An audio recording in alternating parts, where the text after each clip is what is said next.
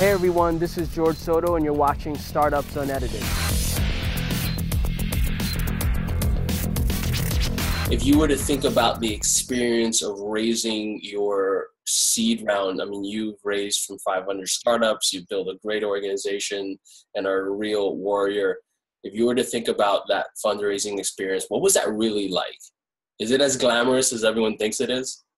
So we raised our seed round from Funders Club, 500 startups, um, micro ventures.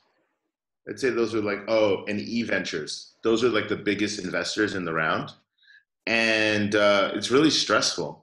There's a it's a it's really stressful internally because everyone wants to make sure we get that money, and uh, and when you're doing it for the first time, you have no idea what the process is like. So you have no idea if it's going well or not.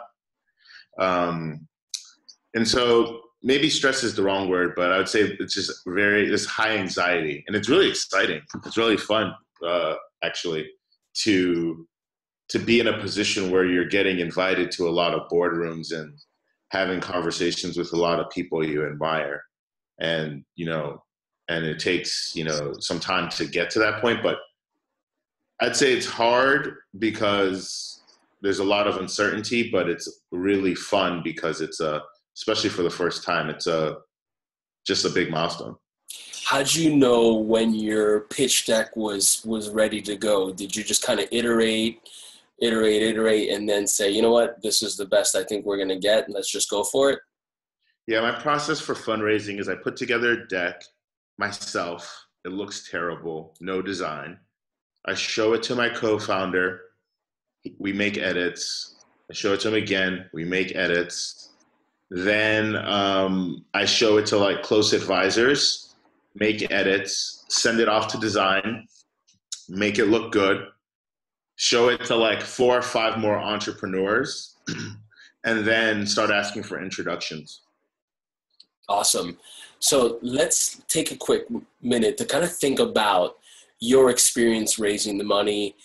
In retrospect now what do you wish that you kind of knew beforehand going in that you learned throughout the process?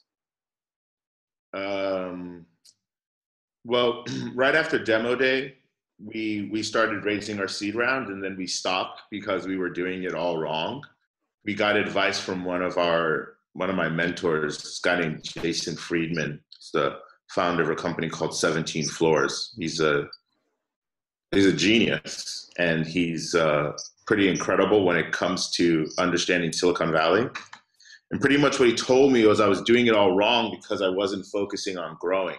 He asked me how fast we were growing, and I didn't even know the answer. And um, what he told me to do was grow more than 20% monthly and let me know when we do that and to get back to him. And it took us eight months to do that. And uh, we were growing like maybe 20% weekly or something, like really, really fast. And we were able to raise the round in like two weeks or three weeks once we went to go fundraise. So, what I tell people all the time is that um, grow. And like nothing really matters for a seed round unless you're like a second time entrepreneur. You just have a crazy good idea that people are willing to invest in. But the vast majority of the time people are investing in growth in a seed round. What attributes would a business would categorize or would be categorized as growth? Are we talking revenue? Are we just talking any sort of growth metric it depends on the type of company. If is it a social network, is it a B2B tool? But it's usually tied, it's usually tied to the thing that leads to revenue.